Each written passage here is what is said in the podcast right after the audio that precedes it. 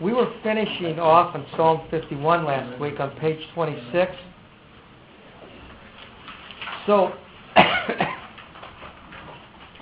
I was trying to point out, I think verse 17 in Psalm 51, that's, that's a clear verse on what repentance is.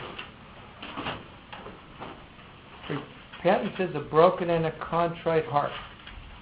God says He won't despise that. If it's a true broken and contrite heart. I recall when Bill Clinton hmm. used Psalm 51. But may I say, I don't think he had a true broken and contrite heart. At least that's what his wife says. So, so I've I've seen people use this, but you know this has got to grow out of a heart that's genuinely contrite. So people can quote it all they want. David's not referring to that. He's referring to a spirit that is genuinely broken. So that's verse 17. Let's move over to page 27. And notice finally David's vow to praise God. Get my place here. Notice uh, verse 13. Then I will teach transgressors your way, and sinners will turn back to you. Now notice it's interesting. In the first 12 verses, he reflects, he prays for God's mercy, he confesses his sin. He looks towards this riching cleansing that, when appropriated by faith, is effectual.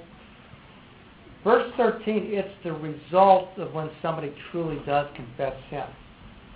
Notice verse 13 I will teach transgressors your ways, and sinners will turn back to you.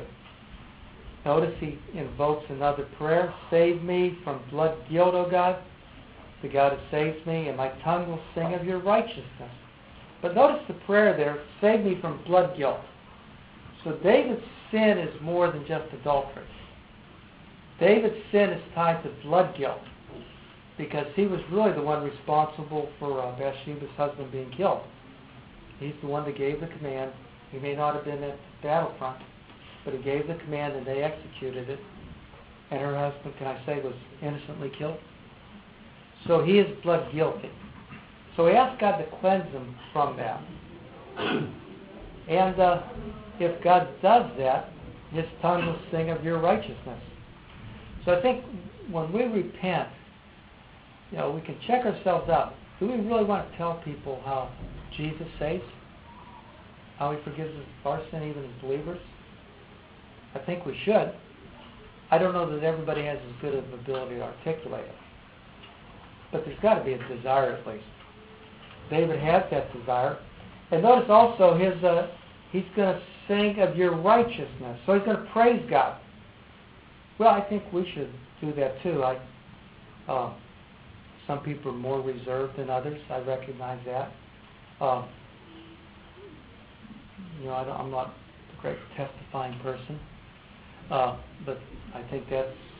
It's not that I don't want to just those spur of the moment things just don't work. I mean, I usually make a donkey of myself. So anyway, I'm more reserved, but I shouldn't be that way. But the desire is there. And I think we all should at least have the desire. Notice also he says, O Lord, open my lips, and my tongue will declare your praise. You do not delight in sacrifice as I would bring it to you you not you do not take pleasure in your burnt offerings. Then he gives us what the repentance is. The sacrifices of God are a broken spirit, a broken and contrite heart. You will not despise. So notice that's the vow to praise God, but the result is is there's going to be some type of tangible expression of his thankfulness. He's he's going to truly praise God in the midst of it. So that's a good thing. I think that should tell us sometimes whether we really were truly repentant.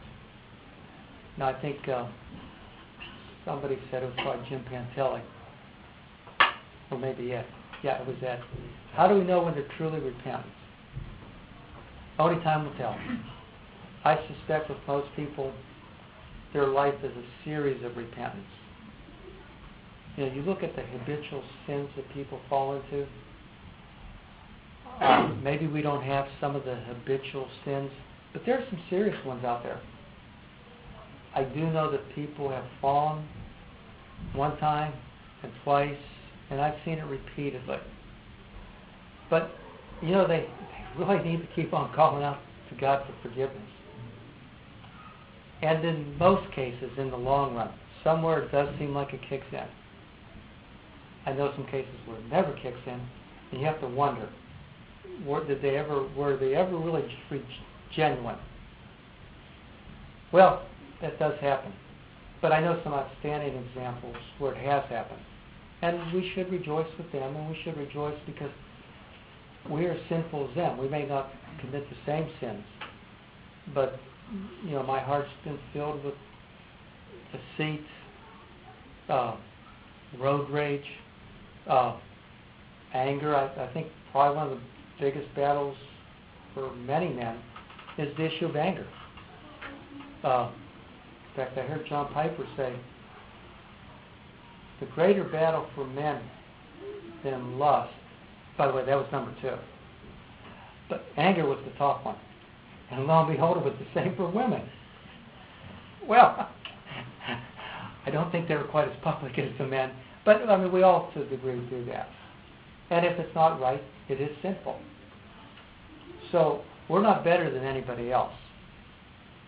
So we should always recognize that uh, we don't want to look down on people who continually fall back into sin. We need to help them as much as we can and see them move along and pray for them. And there are occasions, I've known uh, some people that I've known for years that have fallen into sin and eventually repented and seem to be growing still today. Uh, that's not that frequent, but I have seen it happen. So we should rejoice with that. Thus, the conclusion of the psalm in verses 18 and 19. I mentioned this before, but don't lose sight of this. David's king of Israel. so his heart at the end turns to the city. In your good pleasure, make Zion prosper, build up the walls of Jerusalem.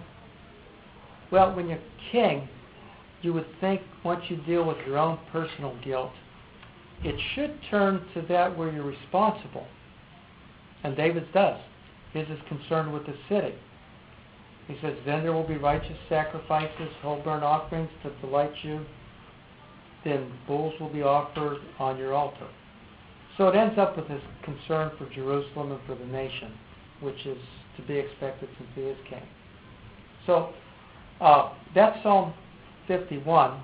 There's a few other tangential things we'll look at, but now are there any questions on us going over that? I've spent a little bit of time because this is the most theologically significant psalm in telling us what it was like to be an Old Testament believer in the sense. Yes, Wes? When, when he says you don't, to the Lord, he says you don't desire sacrifice, okay? He's talking about a preference, right? I mean, because in, in the Old Testament... No, he's not doing away with sacrifice. Because in the Old Testament Mosaic Law, that was very much spelled out for the people of Israel. Right. They for sins, they, and exact things of what to do and how to do it, and in offering particular sacrifices. See, I think what he's getting to is what's the primary What- issue.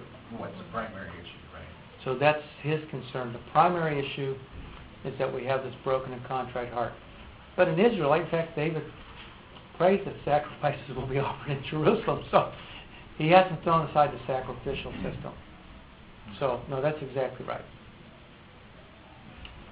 Okay, uh, let's notice point B. I point out some other penitential psalms. Notice the content of Psalm 51. I've reduced the message of Psalm 51 into uh, one sentence. When confronted with the reality of our sinfulness and the resulting alienation it creates between us and God, heartfelt repentance is the only acceptable response that God uh, response that results in God's forgiveness and cleansing. Uh, I understand that all God's regenerate people will have this expression. At times I think we find out who wasn't regenerated. But if you're really regenerated, this has to happen. It's inevitable. Uh, I mentioned how I see two basic movements here, and I give a brief outline of the psalm.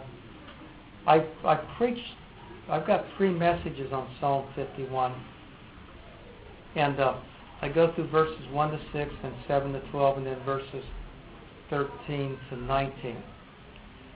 I have one long message on it that's an hour and 15 to 20 minutes long.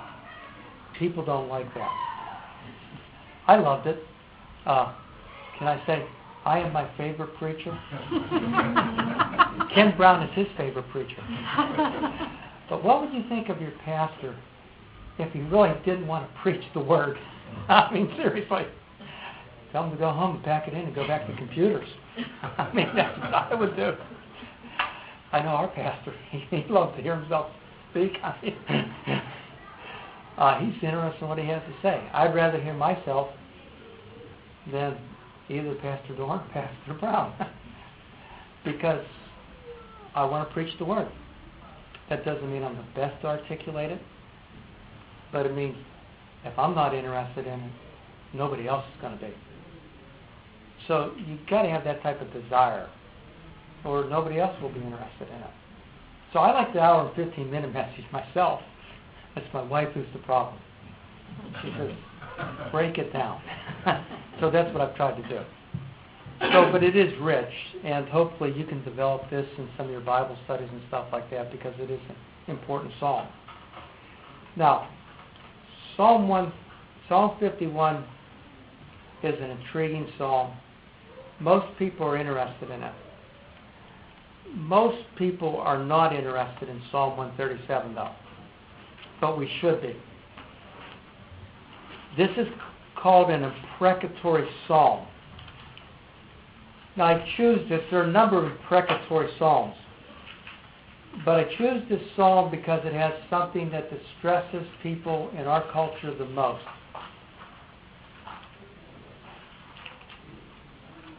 Verses 8 and 9. Uh, happy is he who repays you for what you've done to us.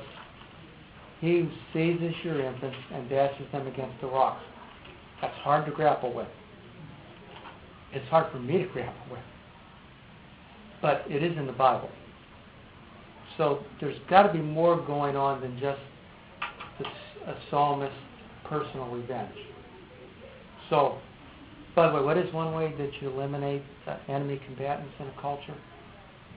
Kill everybody. That way they don't take up the sword again. So, it doesn't sound nice to our American sensibilities. However, Islam believes it. And that's just the reality. They, if they would, they would dash our infants against the rocks. Here, I think we only can invoke God for that type of thing, not ourselves. But I say that just so you won't wipe me out and say, he has nothing to say on this. What we do want to go through is we do want to see what the imprecatory psalms are like the word imprecation refers to an invoking of divine curses or judgments against one's enemies. I think I mentioned a couple weeks ago, I thought we'd be in Psalm 137 last week. But in Galatians, Galatians 1, Paul prays that those who preach another gospel, let them be accursed. Friends, that's an imprecation. He's saying, I'm invoking God's judgment on those who preach another gospel. So this is not just an Old Testament thing, that's my point. It is it does have a significance for the New Testament because Paul prays it and I don't want to say that something he does is unbiblical. I mean, he was a living New Testament. So, uh, and I do think it is interesting. He's in a very specific context about somebody preaching a false gospel. He's not talking about preaching this against a politician, our neighbor who bothers us. He's very precise. It's somebody who's an enemy of the gospel. So I think that's very reserved. But I think there are enemies of the gospel. And I think when they do hinder the spread of the gospel, I always pray, God, forgive them, convert them, or I pray that you judge them. So I do know believers in India do pray that. So I've been there and I've heard them pray it because there are some real enemies of the gospel. So it's an interesting dynamic, but we do want to see how that's developed here. And since this is the one that the psalm that most people react to most violently, I'm concerned that we get it back in our Bible because it has some good theology here. On page 28, I point out a couple questions. Is it ever right for us to pray that God brings judgments upon our enemies? Well, I've answered that with Galatians 1. Very restrictive cases. I believe some of this tension is resolved if we understand the purposes of the imprecatory elements in the Old Testament literature and the theological foundation for these imprecations. So we need to understand why they're prayed, the purpose, and then what the foundation is. What then are the purposes of invoking a curse on a Bible writer's enemies? One heretical error we should avoid is to assume that a curse was produced by human error or fallibility. I have heard some liberal preachers say this was not right and it ought to be taken away from the Bible. That's a bad view. Another view is to say that this is this is human error. Well, that goes with those saying it ought to be eliminated from the Bible. That's what they believe. Uh, and since I was raised uh, United Presbyterian, I do know preachers who would say that. So that's not right. By the way, I got converted out of it, just in case you're down. Um, but according to this type of understanding, the purpose for an imprecation is found in man's depravity, not a writer's desire to see God's justice vindicated. As such, the imprecations have no validity for normative truth. That's what they say. Uh, to follow this type of reasoning would be disastrous for biblical inerrancy. Now, you all understand inerrancy relates to the autographs. Uh, I have the NIV. I hold this up and I say it's the Word of God. I can hold up an ESV, say it's the Word of God. I can hold up a NASB. I can hold up a King James Version. Not sure what all that means, but that's the Word of God. Any translations that are soberly translating the autographs, they're the Word of God. However, I never hold up my NIV and say this is the inerrant Word of God. Inerrancy always re- relates to what was originally written. We have two key doctrines inspiration, that's dealing with the written text, God superintended so that using the individual personalities of the authors, they composed and recorded, in the words of the autographs, God's revelation for man. That's an important distinction. So we believe in inspiration and we believe in inerrancy. Inerrancy means when the book, like the book of uh, Psalms, a little bit harder, but when all the Psalms are finally put in one book, I would say that was an inerrant, inerrant book. Now, once that begins the process of transmission, I would not say that uh, the transmitted copies are inerrant. We can take those and we can recover the originals. But in inerrancy in discussions about the Bible, they're called bibliology discussions. That's always reserved for the autographs. But yet I do hear King James only people saying the King James is inerrant. Never bite on that. I never say a translation is inerrant. I'll say it's the Word of God, but I wouldn't say it's inerrant. So that's in discussions about the Bible, that's been used to talk about the autographs. So we need to understand what we mean by that. Now, but I do think this is the authoritative Word of God. And I think that's what Paul Paul uses the Word of God in the book of Acts to talk about their oral proclamations of the gospel, some written sources they read that apparently Paul wrote. Um, those are the Word of God. But he doesn't call them the inerrant Word of God. Well, I think because the Word of God is more general. I could say when I'm preaching the gospel, and I preach it accurately, that's the Word of God. I can say that when you do that. But see, inerrancy relates to what's written. So that's a very, very important distinction to make. So you all ought to know that. Uh, all your additional questions, just see Pastor Brown. We call him the Bible answer man. and you can go help him. so if if that view is right, that this is simply relies with the fallible mind of man, then that means there is errors.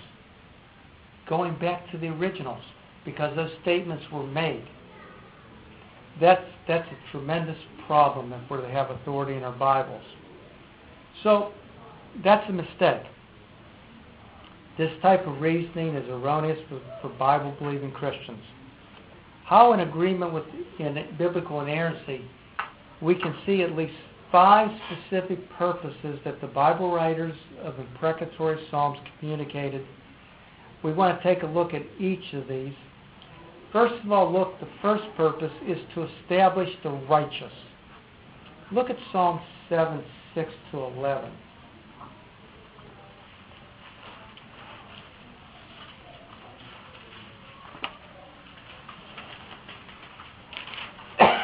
Psalm 7, 6 to 11.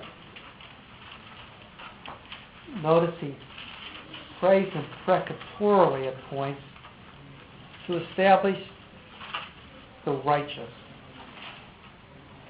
Arise, O Lord, in your anger. Rise up against the rage of my enemies. Awake, my God, decree justice. Let the assembled peoples gather around you.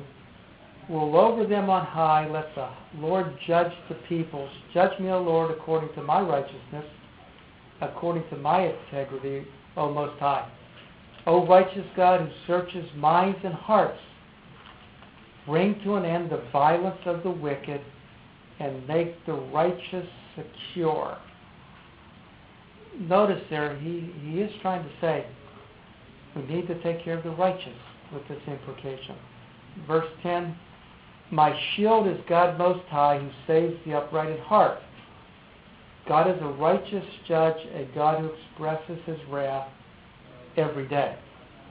So, one of the purposes, I understand, for praying imprecations is to establish the righteous. Uh, you know, in China, they, they pray these psalms time to time because of persecution. Uh, I think if we lived there and we were persecuted, you might be praying an imprecation on a vile uh, national leader just to protect the people of God. Well, I wouldn't say that that's sinful. I would say at that point that uh, they are representing what gospel truth stands for, and they do want to see the people of God grow. So I don't know that we understand that because we're not in a persecuted land. But I do know in India they even have those things from time to time. Uh, let's see, the first time I went to India was in 2003, then again in 2005. And when I went in 2003, I'll never forget Daniel Kumar. He said, We're not going to have you do any open air meetings this year. He said, Missionary was here. And he made it sound like it was yesterday, but it turns out it was a few years back from Australia. And uh, some, I think it was Muslims, came in and they killed the guy. They had swords and they went in, and the uh, Indian government wouldn't go after him. Well, it's not a Christian government. I mean, it does not have any semblance of Judeo-Christian ethic. Well, that happens. He has another missionary story where, uh, in order to save himself, he was waving his hands and he, he lost his hands because of the swords. So we have it very easy. But there are people all over the world who are being persecuted for Christ. when I have a Chinese person ask me, do you think it's okay to pray imprecatory psalms? I said, all depends on the case. If, if they are using this to thwart the gospel, to hinder it, I would pray. And I would say I also think we can pray to protect the people of God. So that is a valid purpose. But you know, I have I mean I have no concept of what the suffering is. But every time I've gone over to the area of China, with the exception of this past year, we'll teach Chinese house church leaders for one week. I do biblical creationism. Then other people from our seminary and go. But they always tell us testi- their testimonies in the evening, and every year except for this last year, uh, somebody's been in prison. Somebody who went by the code name Moses, he had been in prison twice. The second time he was in prison, his wife had also been in prison at the same time. He, uh, let's see, I think his wife, yeah, I think he got out first. But in the release of his wife, she died. Well, friends, that's hard. That's really hard. But their persecution was because of their commitment to Christ. So we live in a very, uh, how would I say, secure land in one way. We don't have those forces. However, if we keep on voting like we do, that may change. So, uh, I don't want to be too political though. I know on my Twitter account, I, I tweet all the time about politics. I don't, I don't do it on my blog. However, I got some things on my blog about that too. So I'm not politically correct, and that's not my goal. But I am concerned about us losing our liberties. And that's what distresses me. And I don't think that relates to health care, although I'm opposed to it. But to me, there's bigger issues involved here. To me, a major one is abortion. That does impact on it. It is a sin before God Almighty to be letting these unborn children die every day. If I think about it too long, I'll, I can get tears in my eyes. You go to the internet and you look at these unborn babies. Friends, they're fully human. How can you say these are ju- this is just tissue? Well, maybe some can. I don't think you and I could because we believe the Bible. But I even think for somebody who's lost and has no claims of Christianity, I think they can see those internet pictures and see that they're human. That is that is an atrocity. So I am praying that that stops in healthcare, and it is on the basis of what is righteous and what's not righteous. To continue. Now, by the way, I'm not arguing that you go out and kill anybody. I, I don't believe that at all. I think we have to always strive legally. But friends, this is a great wickedness. And I think we're the worst nation in the world at it. At least that's what someone from Britain told me. But I'm not sure. but when I think about that, that, I mean, that does affect us. And unfortunately, I hear Christians want to academicize this and flaunt it about, and it just it grieves my heart. Um, I know people at Inter-City Baptist Church who do the same thing. They just moved to another issue. Friends, I am hung up about the abortions. That was a major issue why I voted the way I did. And it is a major issue why I put some things on my blog that I did.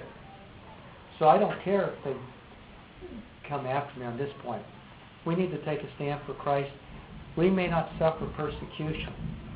Now maybe I'll be forced to take my blog down. I mean, I can live with that type of persecution.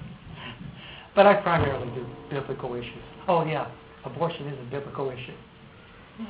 So I'm consistent. but you know, I mean, doesn't doesn't that affect your righteous soul? I mean, these are these are helpless, relatively innocent kids. They have not done a sin right or they have not sinned. They have not done any good. They are completely helpless. The difference between them and us is they don't have the capability of complaining. So, it, I mean, it is a very distressing thing. But I thank God for the grace of God because He forgives people even when they've fallen into things like that. But I think we should avoid with our government promoting that. That that's just terrible. Well, anyway, I don't want to get too carried away on that. But uh, if you go to China, that's an acceptable practice. If you come here, it's an acceptable practice. It should not be for God's people. Well, sec- the second purpose is to bring praise to God when the psalmist has been delivered from the wicked. Look at Psalm 7. Just drop down again to verse 17. I will give thanks to the Lord because of his righteousness and sing and will sing praise to the name of the Lord Most High. Now notice this is in the context of the imprecations given earlier in the psalm. His point is that uh, this will bring praise to God. Uh, look also at Psalm 35:18. There are a number of songs we can pick out, but let me just highlight a couple here.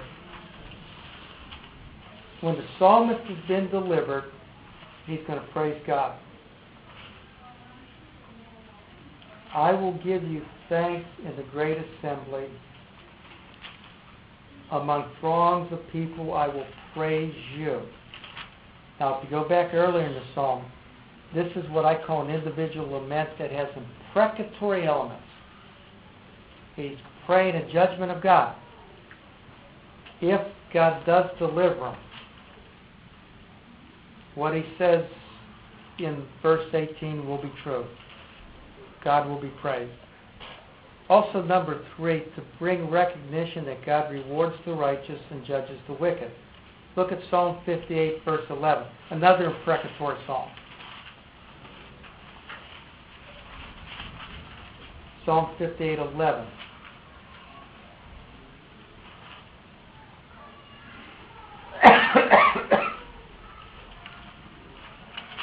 uh, so, Guess it's the final verse, verse 11.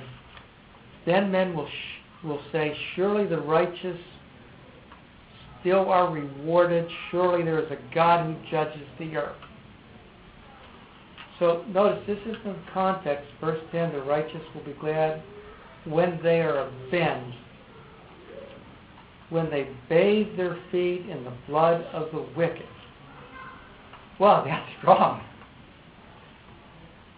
But he says, uh, in the end, this God's going to reward the righteous and judge the wicked. Now, who are the righteous? Those who are redeemed by God's grace. David doesn't mean they're perfect. Remember, he wrote Psalm 51? So he's talking about people who have been saved and are growing in grace.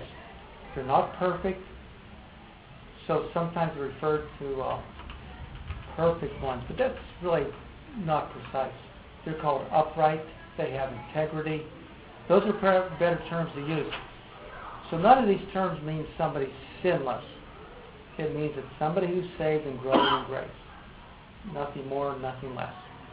Also for the wicked, that they will be judged. Uh, maybe I should ask you a question. Or maybe I shouldn't get you to answer. when the wicked are cast into hell, is there a sense that God is satisfied with his justice? When you have to say it is? If you think about it for a moment, who, who was our justice? Christ. He paid a price for our sins. What we deserved. He took the suffering for us and died for us. So justice was exacted in the Son. But friends, if not exacted in the Son and they're lost, then God's got to satisfy His justice in eternity. See, it only takes. Uh, well, people don't understand. God seems to be a harsh God because if somebody just sins once, that means you're going to burn in hell. Well, I don't think we understand the, who we're sinning against. God is infinite. That means every infraction against him has an infinite price. When Christ died on the cross for us, he paid an infinite price. So I look back to the cross and I thank God for the justice that he took for me. In him, my sins were judged. Now, for the wicked, that's not the case. So God will spend all eternity, can I say, getting his pound of flesh out of them? Because they didn't recognize sin has an infinite price. So, to me, that has major significance. So, don't look too hard on the psalmist when he talks about he'll be glad when they bathe their feet in the blood of the wicked.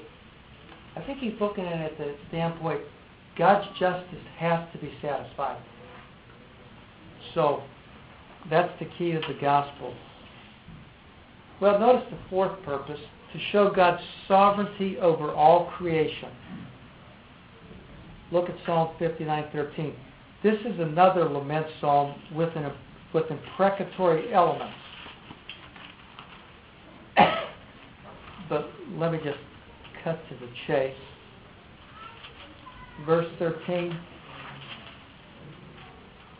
For the curses and the lies they utter, consume them in wrath, consume them till they are no more. Then it will be known to the ends of the earth that God rules over Jacob. Notice, this shows God's sovereignty over all creation. And then the final purpose we see in Psalm 69:28. this is to prevent the wicked from benefiting from the same blessings as the people of God. The wicked should not get the same blessings as the people of God, at least in the end. Psalm 69:28 Summon your power, O God. Show us your strength, O God, as you have done before. Uh, this is going to prevent the wicked from getting the same blessings as the people of God.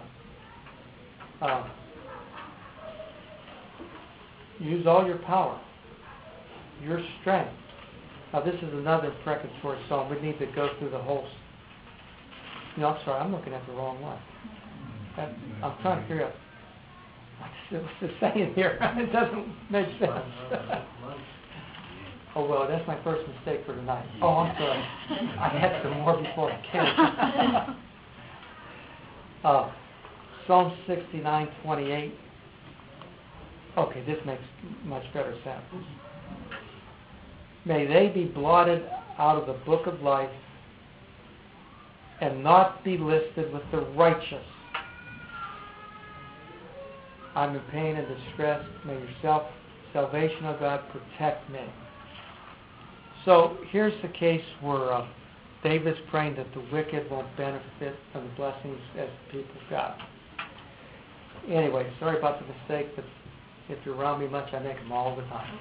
I do it to test my wife.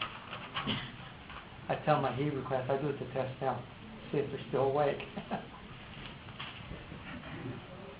so we see the five purposes, but we need to probably more importantly see the theological basis for the imprecatory Psalms. With this, we want to turn back to Genesis 12. What is the theological foundation for a biblical writer invoking God's judgment on God's enemies? Is there a theological foundation?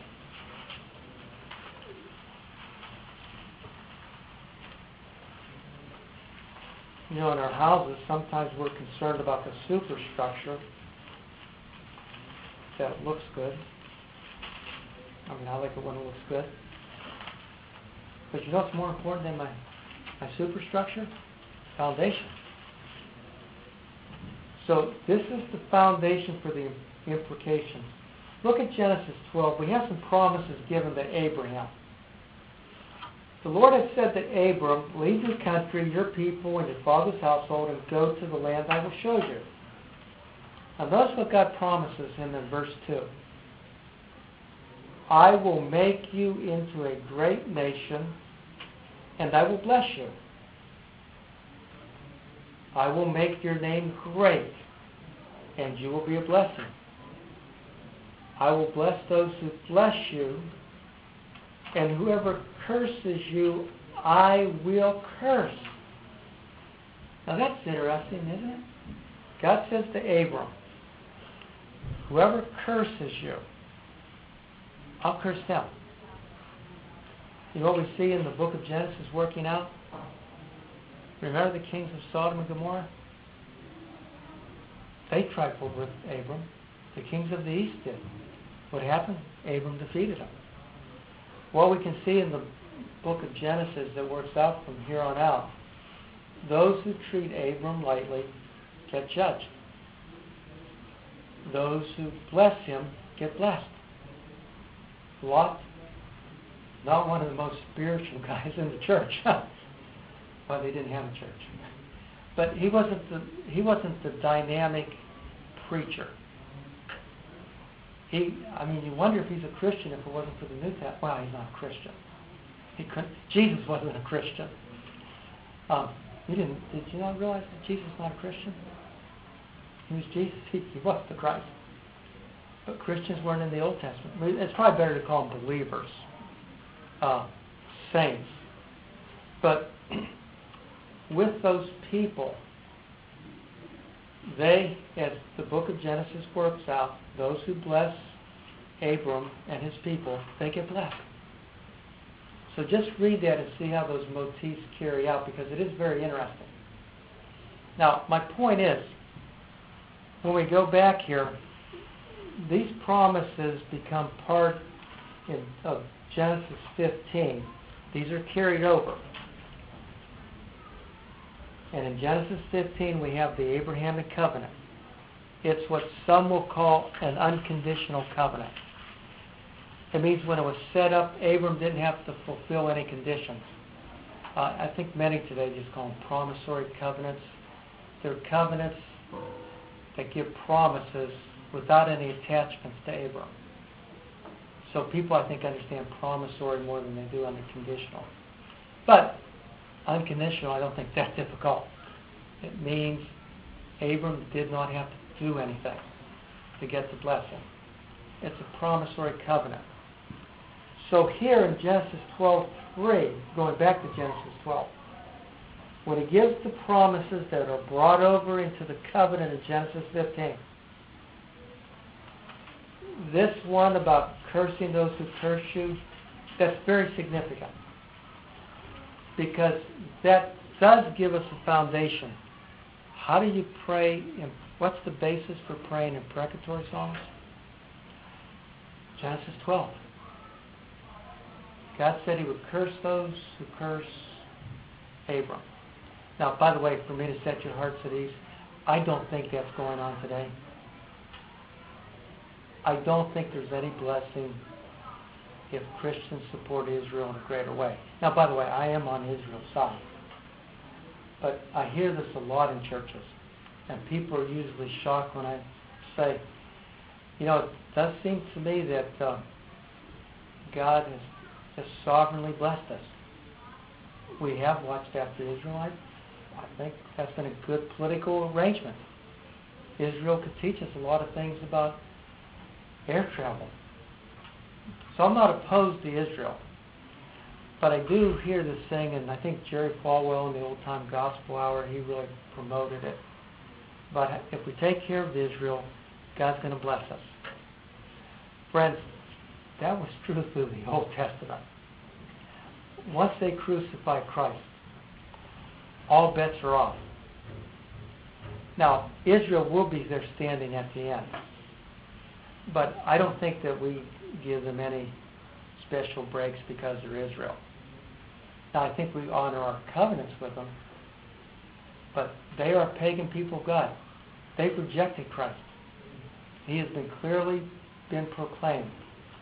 They've turned their back on him. So I'm not saying they're going to be removed from the land, but they could have trouble. They're not invincible. Remember, friends, they've rejected the Christ. So how can we expect them to get the blessings? Well, if you're doing it some end around run where they don't have to be regenerated, you better go back and look at your Bible more carefully. So, I don't want to get carried away on blessing Israel. So I think that's over when the Old Covenant's finished in the Old Testament. Yes, please. So you would, so you would not say that the Eighth Air Force, the RAF, and the Soviet Army were the instrumentality of, of cursing of the Third Reich? Uh, no, I wouldn't say that. Wow. In fact, I don't think. Uh, now, in God's providence, He's at work, though, so don't misunderstand. In God's providence, He was at work. But I don't think uh, any of our faculty members at Detroit see any special blessing for Israel today. Fact, I think we've gone on record as saying we don't see that as the case. So we are questioned a lot about it. So I just don't see biblically. I mean, this is many many Israelites are uh, agnostic at best, but you know they're God deniers. So how can I say God's blessing is on them? Well, God's preserving them because He will regenerate them in the tribulation, and they will go into the kingdom. But right now, they're living under the hand of God's judgment. So, anyway, just so you know, I don't go too far with this. I just see this as in the Old Testament. I once they crucify Christ, I think all bets are off at that point. They rejected the Messiah. They're So- just, they're just like all of us at this That's point. right. Yeah, and I think the strongest reason we, we should be kind to Israel, we've got some covenants. we need to honor those who we have covenant arrangements with. That's the only reason I see that we should take care of them. Yes, Kim? Wouldn't we also just use the verse that did in Romans, not all of Israel are Israel? Right? Well, not all Israel is Israel. Right, That's the verse I would use. yeah. So not all the nation of Israel is regenerate Israel. And that's what we see today. So, but I think we do need to get this monkey off our back because people think God's going to take his hand of blessing off us because Obama is really treating the Arabs better than the Jews. Now, I think it's politically stupid, though. Mm-hmm. But to me, our best ally has been Israel. And how could we solve our airline problems with terrorism? Bring in the Israelis to advise us. They've got the best system in the world. And I don't think they have body scanners. Something with I have I have some real well, they better not do that to my wife. That's all I'm saying. but I guess we wouldn't be flying, would we? But, you know, it, it does seem to me we have political arrangements with them. We need to honor that like we do with anybody. But I think God may, well, I don't know he's going to destroy us, but we're going to become a lesser power if we continue the way we are. The reason why the Russians have become a dominant power is because of gas, oil. Remember how they were moving backwards? Well, they've ratcheted up their oil wells and they can control the oil supply. How could we do it? Friends, we're sitting on the largest oil reserves in the world. And because of those, oh, this is a mixed audience, I better not say. Because of those ruthless Congress people, ours are all tied up. So we're going to go with this cap and trade. To me, this is one of the biggest, stupidest idiotic. Well, my granddaughters told me idiots like swearing. So I shouldn't said that. no, that's what they told me. I said somebody was idiotic and and she's seven years old, and she says, Papa, you're not supposed to say that. That's a bad word. and I said, well, what's that? Russians are also buying up all the gold. Right, right, right. It, you know, it is scary. I mean, it really is scary. It is. You know, and I don't personally think John McCain would have solved their problems. But I do think we could use someone like Ronald Reagan again. So, but I think we need God. I think most of all we need to pray to Him. pray that He protects us, pray that somehow our government's able to get influence to the right. I'm not talking about financials. I'm talking about morally. And I think if we get the moral right, I think some of the other things are going to fall in line. But when you're humanistic, evolutionary, no wonder we're in this situation. Evolution is an insult to God Almighty. But yet, Israelis are bought into that. So, they may hold on to a few more things than we do, but friends, it's not a good state. So, will I be surprised if there's another 9 11? No.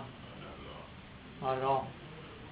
In fact, uh, I know my son, before Obama was elected, uh, the Phoenix police officers, they were going through special training about a half a year to a month before for fighting terrorists because they saw the handwriting on the wall. I mean, he said, because they anticipate Obama's going to be elect, elected, we need to ratchet up our training. So he's been he's been equipped in how to handle terrorist strikes. I hope they've done it in Detroit. I'm, I'm not sure though. But the need of humor there. I mean, yeah. It's it's those things in life that uh, are there. I think we have to accept in the sovereignty of God. God's put us in this situation because this is what we deserve. But I think now is the time for the people of God to rise up, voice their opinion. You know, I'm not asking anybody to do stupid things and try to shoot anybody or, but you know, voice your opposition. How do you get fried? You just remain passive and quiet. And if we do that, we're going to continue to get what we deserve. And as long as Nancy's out there sounding like a witch, it just drives me nuts. Probably not a bad word. Yeah, right, right, right. You, you think that the country could be under a curse, but the church is still under the blessing. That's right. However, there was a strong church in China when the communists took over. Yep. Uh, there were a lot of a, a lot of Presbyterian works were over there. I mean, I'm not talking about liberal Presbyterians, Bible believing Presbyterians. There were Baptist groups there. I worked for Jim Eisenbraun in Warsaw, Indiana. He has a bookstore. His his parents are German, but they were both converted. They were missionaries in China. Uh, so they, uh, because of their German background, they knew German and they learned Mandarin. Uh, and they had some vivid descriptions of what happened. There was a strong Christian testimony. But notice, God didn't answer their prayer, at least the way they wanted. So, I mean, I agree with you. God's going to take care of the church. But sometimes the church has to suffer. Well, even in Matthew, it says the church, the people would be persecuted. Mhm. And they, they consider that a blessing to be persecuted. Sure. because it showed- However, I don't, I don't want to help us get that way. I want to fight the good fight, and it's not the good, I guess it's the good fight of faith to help prevent that. But um, that's how good people end up being hurt. They do nothing. So, in principle, I agree. God's going to take care of His church, no matter what. But woe be to us when we just become passive and surrender, roll over and play dead. So, anyway, don't go home and pray these imprecatory prayers of Nancy tonight. I'm not advocating that. well, so anyway, now that I've blown that puppy out of the water about Israel. yeah. Well, anyway, let's. Uh, so here, notice we see the foundations in the Abrahamic covenant. Under the Old Testament economy, God enriched those who blessed Abram, and God judged those who cursed Abram. When Balaam attempted to curse Israel and subsequently used his inclusivism to corrupt Israel, Numbers 22 and 24 and 31, God brought a curse on him. The same thing was true of the Midianites in Numbers 31.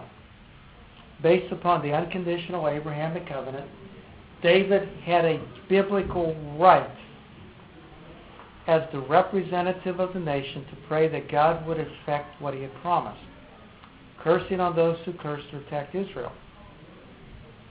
David's enemies were a great threat to the well-being of Israel.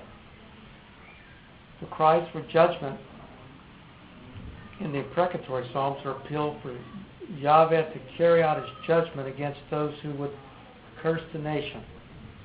Judgment in accordance with the provisions of the Abrahamic covenant. In effect, the psalmist using imprecations were legitimately applying the covenant curses.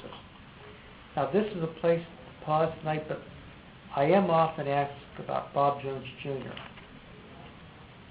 When uh, who did he pray the precatory psalms against? Um, oh, the Jewish guy uh, who was in uh, Reagan's administration. Um, I think he's dead now. Well, you probably remember who who's the Jewish guy who was in the Reagan administration? What's that? Kissinger. Well, he did pray against Kissinger too. Yeah, no, it was Kissinger. Yeah, so he when when Bob Jones lost their ability to get VA benefits because of what I thought was an insane policy, um, they they lost their uh, government right to be a tax exempt institution. And so Bob Jones Jr. prayed these imprecatory psalms against them. I'm often asked because there's usually everywhere I go there are people from Bob Jones. And they'll say, Well, what about Bob Jr.? And I just say, He knows better now. He's gone on to be with the Lord. and I do I mean I think he was a good Christian man. We're all products of our culture. Just remember that. So, I don't say that to speak ill of them. I just don't think that was the right approach. A dispensationalist would not be saying that. So, I don't think we should just go out and do this loosely. I think this is under when the gospel's being attacked. Anyway, well, this is a good place to stop. Same time next week.